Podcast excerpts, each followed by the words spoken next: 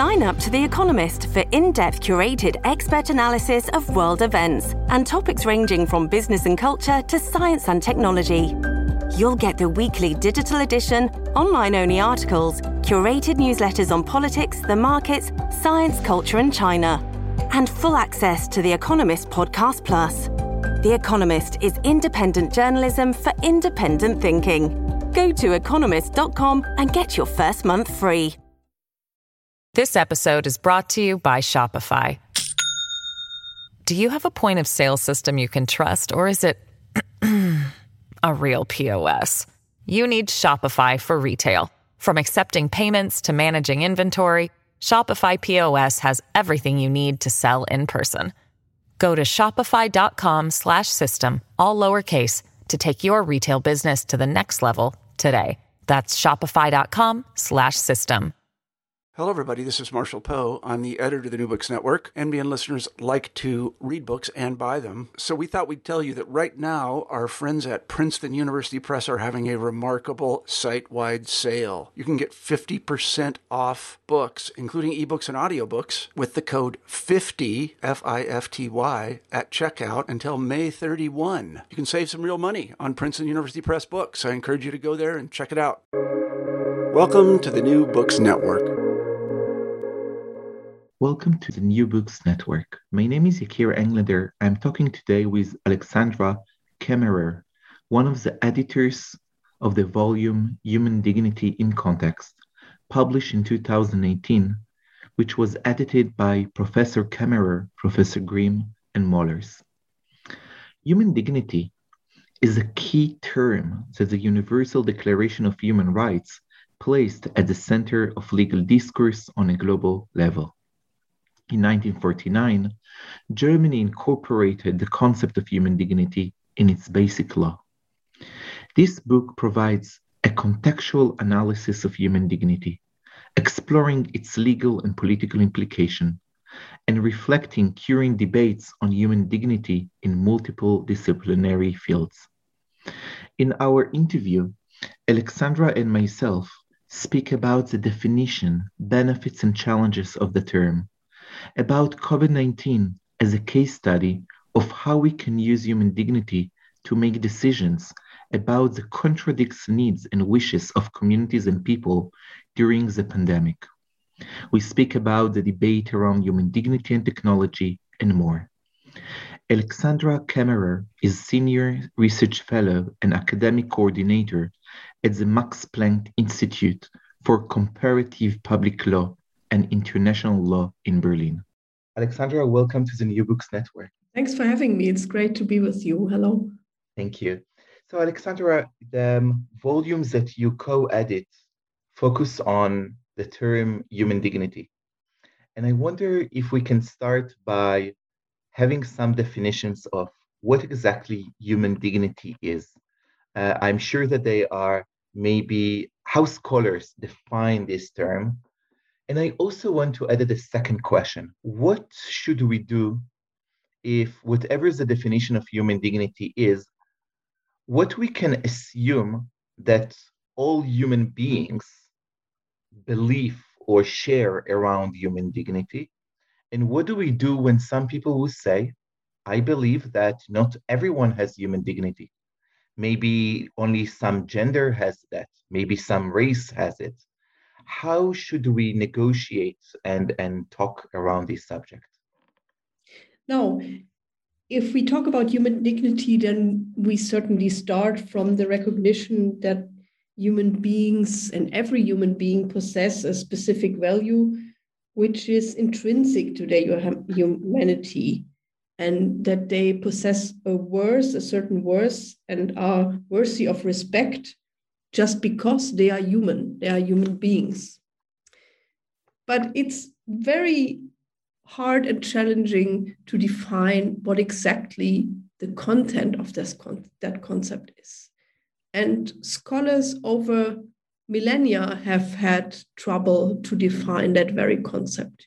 Human dignity is a concept that has been around for at least the last two millennia of Western history, not including non Western traditions that are also dignitarian traditions, Um, if we go to India, we we we have that. Of course, we have it also um, in China and other parts of the world. But here and also in the book, we very much focus on Western traditions of human dignity, um, and we find it in the traditions of the Stoa, of the uh, Renaissance humanists in Kant, and so on and so forth. And um, also lawyers, of course, have tried to define that concept. And it turns out that it is much easier to see what human dignity is not and when it is violated. So, I mean, there is some consent that human dignity is that kind of inherent humanity, which you are worthy of just because you are human.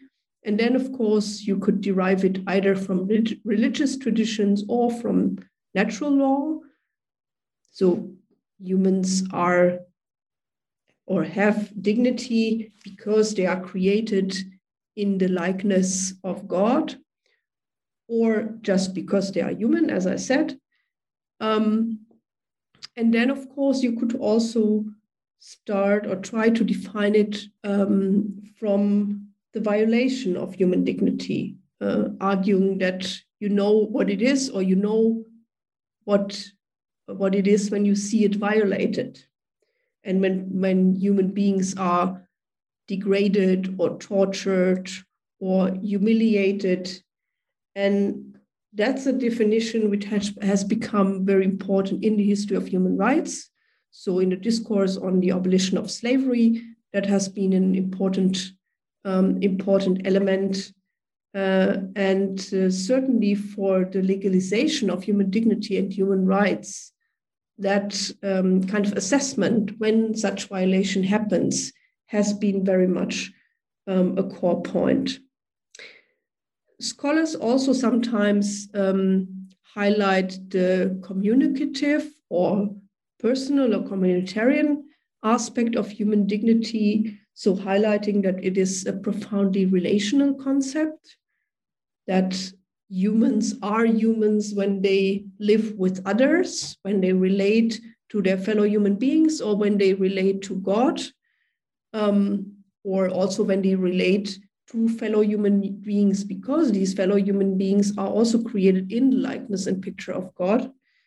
Um, for others, it's a concept which is still very much related to a kind of um, dignitarian tradition based on merit. So you have dignity when uh, you have achieved something or when you are able to um, to realize your autonomy or creativity in certain ways. But for others and for many critics, it's also an empty concept or an unusual or, or um, not useful context, or Steven Pinker has talked about the stupidity of dignity. So, especially in uh, context in at the start of the third millennium, where we had a lot of bioethical challenges, when dignity was again very much discussed and also was um, used as a legal concept in many ways. Um, many scholars also were quite critical about the use of this concept. And because also philosophers it, like Avishai Margalit, he, he says, well, there's human dignity is always in a trap between um, deification and kitsch. On the one hand side, it can be a kind of overstated um, religious concept where uh, human beings are sacralized because they are created in the likeness of God. On the other hand side, it can be a kitsch thing because uh, it starts from an observation of suffering and uh, there's a risk of victimization that everyone feels victimized. For example now in corona times when many people have the feeling that they are it's already a violation of their human dignity when they are restricted in uh, in some way and can't live their life as they usually are free to do. So it's so fascinating because in a way it's a term that we want to rely on. And on the other hand, it's such a, it sounds that so many people giving different interpretation that sometimes can become even contradict, right, to each other. um, when we speak about achievements, when we speak about um, I have dignity because I was created in the image or likeness of the divine, it's very easy can become to I was created in the in the image or likeness of the divine. Not everyone was like that. So, and this is why other people will push, if I understand, to human dignities. You can interpret it because of the divine, but it's something that human beings, as they are, have it always. And soon we will come to questions around what happened when there are contradictions. I wonder, it's, it feels for me a sweet term. you know, it's like everyone is beautiful. It's true, but when people dating, they don't think that everyone is beautiful, right? I mean, we have preferences. Um, and there is something very interesting in um, first that the the uh, um, we we see the law or or the we see that in 1948 we have the declaration right of right. Uh, human rights and um, it's it's rely on human dignity and also in germany it became the foundations the foundation for the german law if i understand from the book um, and i wonder why it was so important to have this de- declaration and to rely on human dignity. Why the German law after the Second World War and at the beginning of the Cold War is this was a decision that to make um, uh, the people to rely on human dignity. Human dignity, which is the, the core and also the starting point of the German constitution, the Western German constitution, uh, the Basic Law, which was uh, which entered into force in 1949, was a concept which I think was really of core importance to reorientate a society and um, and serve as a tool for self-reflection of a profoundly corroborated and compromised society um, after the catastrophe uh, of um, the Nazi regime and the um, and the the crimes against humanity that that happened. Also, of course, uh, of the Shoah. Um, so the decision to put human dignity at the center of that constitutional document in the um, parliamentary council that drafted this document was certainly influenced by that extremely negative experience. And by that mm-hmm. experience of an abyss of what humans can do to each other. And uh, and how they how they can um, also instrumentalize other human beings and deprive them of any kind of of dignity. Um, so I think the one the, the core consideration was really to uh, create and to recreate a human society where it would be impossible to turn human beings just as uh, just into means and not see them as ends in themselves, not as seeing them inviolable in the in the Kantian sense and in the Kantian um, tradition, and uh, and also to to guarantee them basic rights which would uh, which would hinder a society to again uh, shift into a situation where you deprive people also of basic autonomy and basic basic freedoms.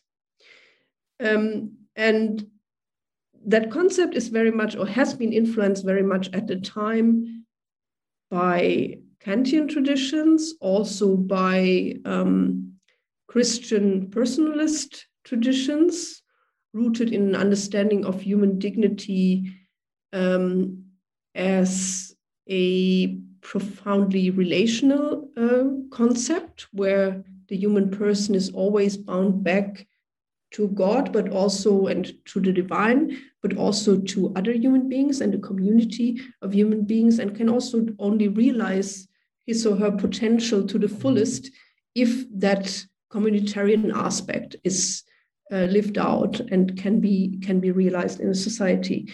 But it has also been um, profoundly influenced by an understanding of human dignity as inner freedom, and that's shown in a, a very um, very original and uh, original meaning based on archival research um, written article by Christoph Goos in, in our volume, um, where he shows that the debates in the Parliamentary Council were very much influenced by the experience of many members of that council themselves, because they had been censored or um, or uh, um, or robbed of their uh, of their positions in universities or had been had also spent time in prison and in concentration camps and had um, and had suffered from uh, torture. So uh, he argues and he shows also that their understanding of human dignity was very much an understanding of um, the inner freedom of every person, the freedom to make decisions, to define their own um, fate, and also to realize that within within society. Um, so these experiences so way, have very, had very strong motivations to to um, to develop that concept. This episode is brought to you by Shopify. Do you have a point of sale system you can trust, or is it a real POS? You need Shopify for retail, from accepting payments to managing inventory. Shopify POS has everything you need to sell in person. Go to shopify.com/system all lowercase to take your retail business to the next level today. That's shopify.com/system. So can we say that in a way it was um, a law that wanted to educate the nation? I mean, I, I, I will give you an example from Israel. When the when the state decided to create the law against sexual harassment, many men in Israel said, so you now we cannot be romantic. And the feminist scholars who created this important this important law, they told them first, you have a problem with the term romantic. And second, maybe for you, it's going to be now very hard but from the moment that we have a law. So the idea is that the next generation, for them, this will be how they grow up, because for them, it will be clear that if you behave in a certain way towards a woman um, or a man, you can be taken to the court. Is it the same? It's like Germany, the, the, the, the, the, the scholars, the judges, the policy people in Germany, they said we as a nation failed to behave with human dignity. Something broke around this can, can, Kantian Kant uh, idea and the church idea. Therefore, let's create the foundations of our law around this broken term so no one will be able to create a new Nazi regime. Do I understand it well? Yes, I think you you uh, you are grasping um, the the core of the of the motivation certainly. Um, I mean, there was this experience that Germany had a long uh, tradition of um, legal scholarship and and rule of law and so on and so forth. And in the Weimar Constitution, you had a catalog of fundamental rights, but everything failed, and it didn't it didn't help to avoid um, to avoid that catastrophic decline of um, uh, of German society and the German the German legal system. Um, so there was a there was also a strong trend towards natural law traditions in the 1940s and 50s. Um, which also a little bit derived from a kind of misunderstanding of positivist uh, traditions that were seen as as extremely relativist, which which they certainly are are not if they are correctly understood.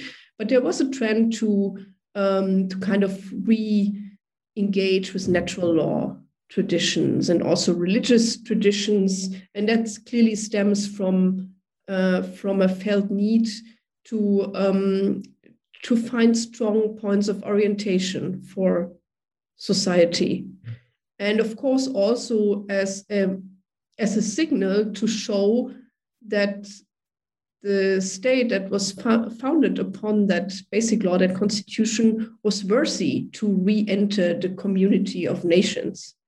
Um, so, as Jochen von Bernstorff has shown in his chapter in the edited volume, the drafting of the German basic law, and in particular, the, um, this first article on human dignity, uh, was very strongly connected to the debates that at the same time happened in New York in the drafting of the Universal Declaration. So the Universal Declaration um, was uh, was signed in December 1948, and the German Basic Law was negotiated um, from autumn 48 until May 49. So that was exactly an overlap, uh, and apparently the Universal Declaration really gave also a kind of nudge and triggered um, even more this tendency to put dignity first, which was not so clear from the beginning of the consultations. But uh, then over time, it turned out that um, that the majority of the members of the Parliamentary Council really wanted to have it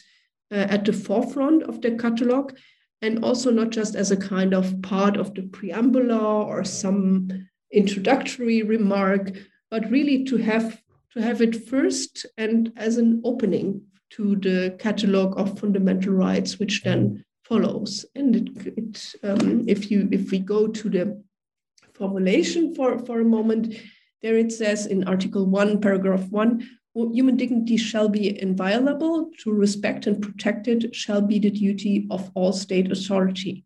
Then we have paragraph two, and there it says, the German people therefore acknowledge inviolable and inalienable human rights as the basis of every community of peace and justice in the world. So that second paragraph also um, underlines that connection to uh, developments on the international level that happened at the same time and to this uh, to this reconnection to a world community.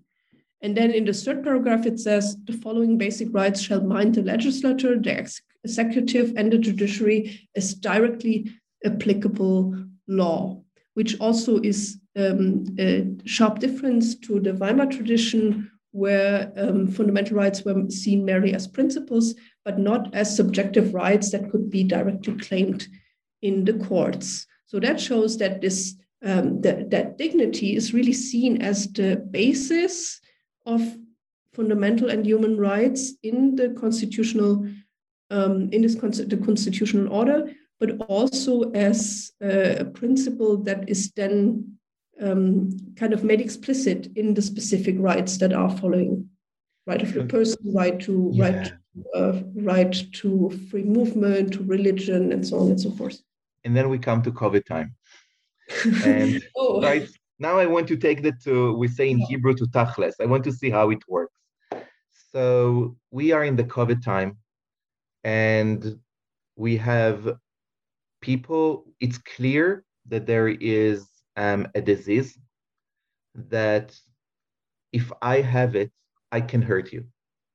And there is responsibility around human dignities.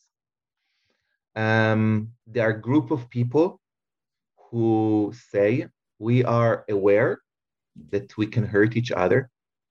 However, our beliefs and our needs of life, because the risk is not like everyone is going to die. It's, you know, it's not an easy disease, but you know, some people will say we want to take some risk in life. And the quality of life and living with a community, going to pray together as a community, um, sharing meals as a community. This is where our human dignity or our value and our this is life for us. We believe in that. Other people will tell them, we listen, you're not living with yourself only, because next to you, we are living and we are afraid. And we really want all of you to be at home now. And if you go to the street it's very important that you're going to cover, you know, and keep distance. And they say, You hurt my freedom. I want to be with my friend. I'm not going to be next to you. I'm just going to be next to my friends.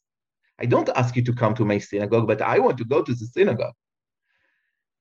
What do we do then? These are questions from every day in Israel and in mm. New York. So it's real questions. Well, these are questions in, in Germany too. I mean, we just Great. had this, this, debate this week because yeah. the German the German government asked the Christian churches to uh, to go virtual with all the Easter services. We have Easter coming up um, the, the week after after this weekend. Uh, so um, so my question is how human dignity can help us to think about the question. It's not that I I try to find answers, but I yes. try to find how it can help us to think about that. So first of all, I would say dignity is also a uh, a dangerous concept in that context because, uh, as some uh, wise people have said, it can also be used and abused as a conversation stopper. If everyone says, well, you are um, preventing me from going out or from doing sports or also from going to the synagogue or celebrating religious holidays, you're violating my human dignity. And that, of course, is a big thing to violate human dignity. Mm. So, in the German legal order, human dignity is seen as an absolute context, a concept, so it cannot be balanced against other uh, subjective uh, fundamental rights. So, it's important to define what, in a certain context, in a specific context, human dignity is, whether it's really touched upon.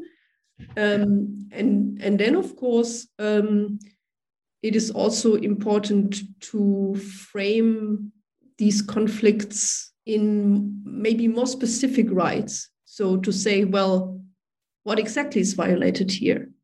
Is it your freedom of free movement? If you can't travel wherever you want, is it your freedom of association when you cannot uh, protest or or you cannot um, meet other people?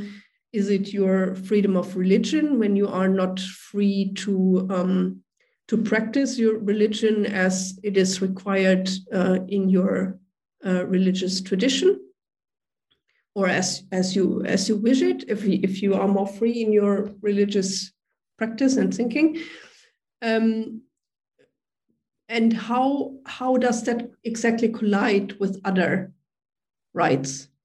So how can we balance it and how can we negotiate it if your freedom of religion conflicts with some other person's um, health or uh, or well-being and how does it conflict with certain interests of our society to not be overtaken by too many people in our hospitals and so on and our intensive care units?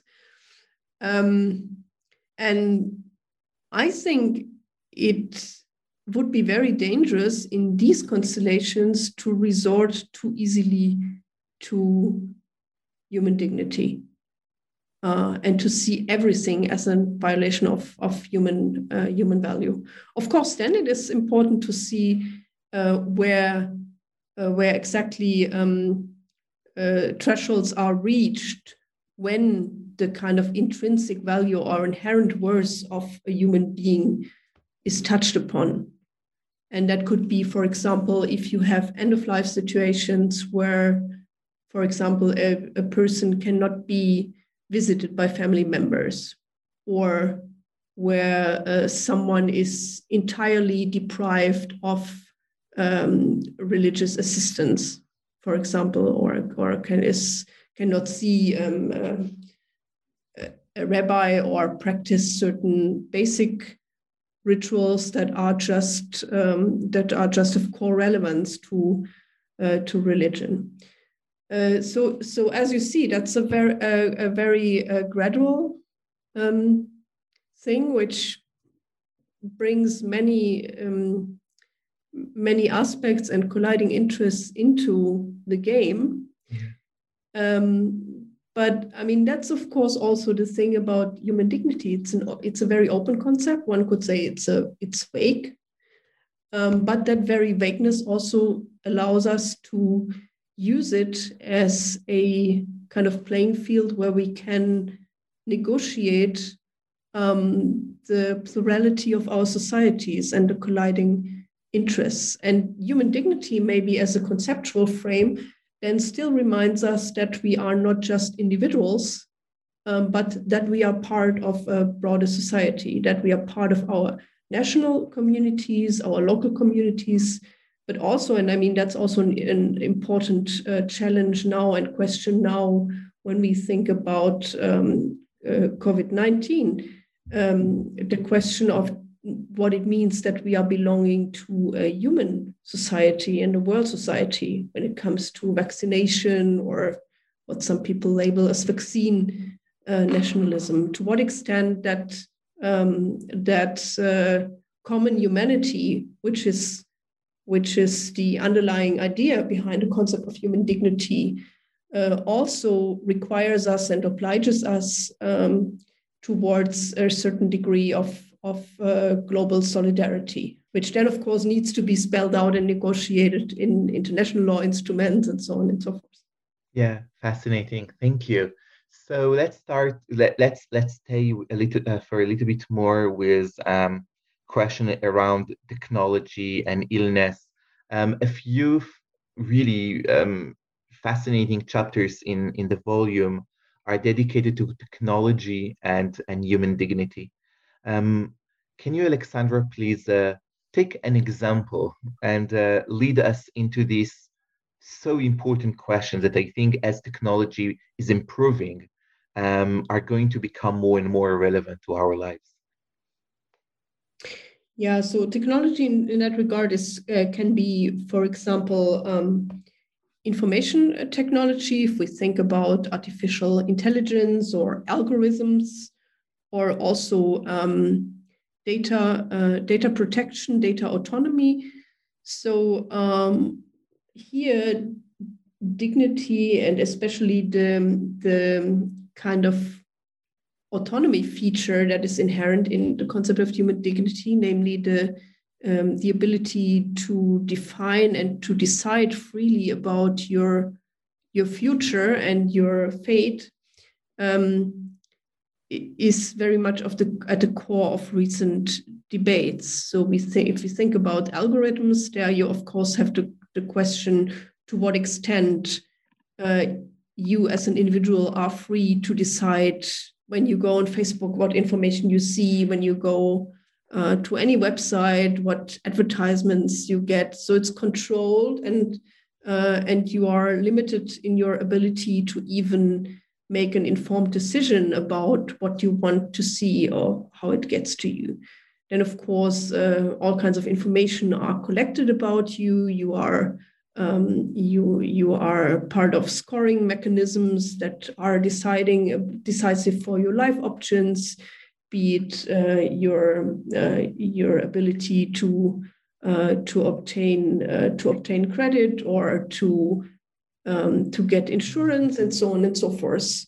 So here the question is um, when a point is reached where also an individual is um, made an object of these processes and not able to um, to decide as an autonomous subject about uh, vital um, about vital vital um, uh, vital uh, frameworks and limitations of uh, of your activity. Um, that would be that would be one example. Another example would of course be um, reproductive uh, technologies. For example, um, yeah, for example, when it comes to surrogate motherhood, that's an issue that's also discussed in the book by Tatjana Hörnle. Um, and maybe that's also interesting uh, for you because it's an example that is very differently dealt with in Israel and and in Germany. Um, in Germany, it's really anathema, and that's very much related to our uh, understanding and tradition of, uh, of human dignity, because uh, surrogate motherhood is not so much seen as um, um, an infringement of the dignity of the child, but as an infringement of the dignity of the surrogate mother. Um, because she might be used only uh, as a means to obtain a certain uh, result uh, and not as uh, as an end in herself. And that of course, that of course, the question is um, if if we need to protect human beings from their own decisions, and whether there are uh, certain activities that are so um, detrimental to their human dignity that we even need to deprive them of the opportunity to engage in that very activity. Just because there could be a risk that a person, for example, a surrogate mother, is not motivated by her free will, but maybe by financial needs or by pressure from friends or whatever. Right. Um, to uh, so so that that uh, that it needs the protection of human dignity to avoid that a person gets into that kind of um, uh, of compromised situation. And a little bit the same is it what we have when it comes to end of life situation, where of course where also uh, in Germany the law is very restrictive when it comes to assisted suicide, uh, just because of that. Um, also, that that very argumentation that there is a risk seen that a person is triggered into a situation where he or she is not entirely free to decide um, about her life. And then, of course, there's the question also from religious interlocutors whether there is even something such as a right to decide about the ending of, of your life.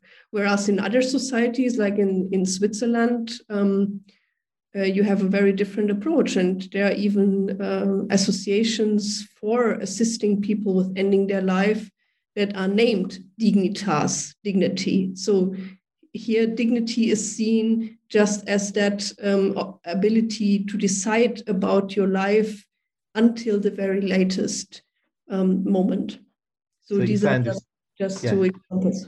So if I understand here, it's a great example to see the difference between um, a secular humanistic reading of human dignity to a religious um, um, reading of dignity. Because even if in religion all humans have dignity because all of them were created in the likeness of God, at the end of the day, humanity gets its dignity by the divine.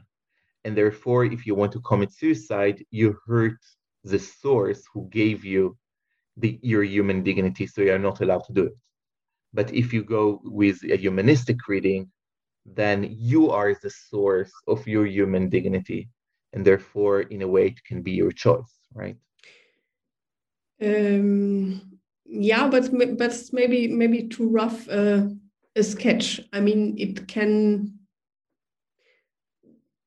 when when we go when we go back to uh, to the surrogate mother problematic, for example, you could also argue that if you if you see it more from a religious point of view or from a point of view where the interest of the community is very much put to the forefront, and it's even an argument that Tatjana Hörnle makes when she refers to uh, biblical traditions. Um, 100%. like the story of Abraham, where where surrogate motherhood was a, a biblical, mm-hmm. um, a, a, a, biblical was established as a kind of biblical right. uh, tradition. We think of Abraham and Hagar, um, and uh, and there clearly the human dignity argument is made in favor of a of a individualist individualistic understanding of the human being as an autonomous um, person and that is then turned into a need to protect that very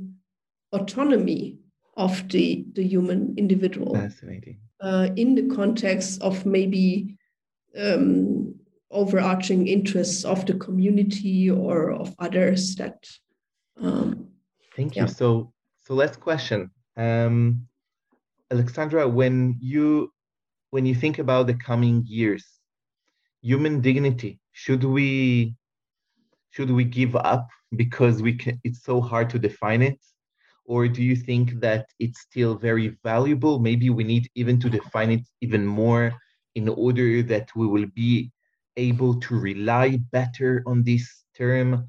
Where what do you feel needs to be done with the research and and the use of this term? Well i think dignity will stay anyway um, at the conference we had uh, one of the conferences we had uh, in discussing the contents of, of that book, um, Samantha Besson said dignity is here to stay, and that's certainly true. And we can see that dignity is still, I mean, even since 2011, when we had the first of these conferences until now, we can see that there's really a proliferation of scholarship on dignity in law, but also in philosophy and and uh, theology and and so on. And it's become more and more uh, prominent also in jurisprudence, be it in the United States, where we can see in Supreme Court jurisprudence um, a tendency to rely on it, but also in other legal cultures in South Africa, of course, in Israel, it's also a very important, um, important term.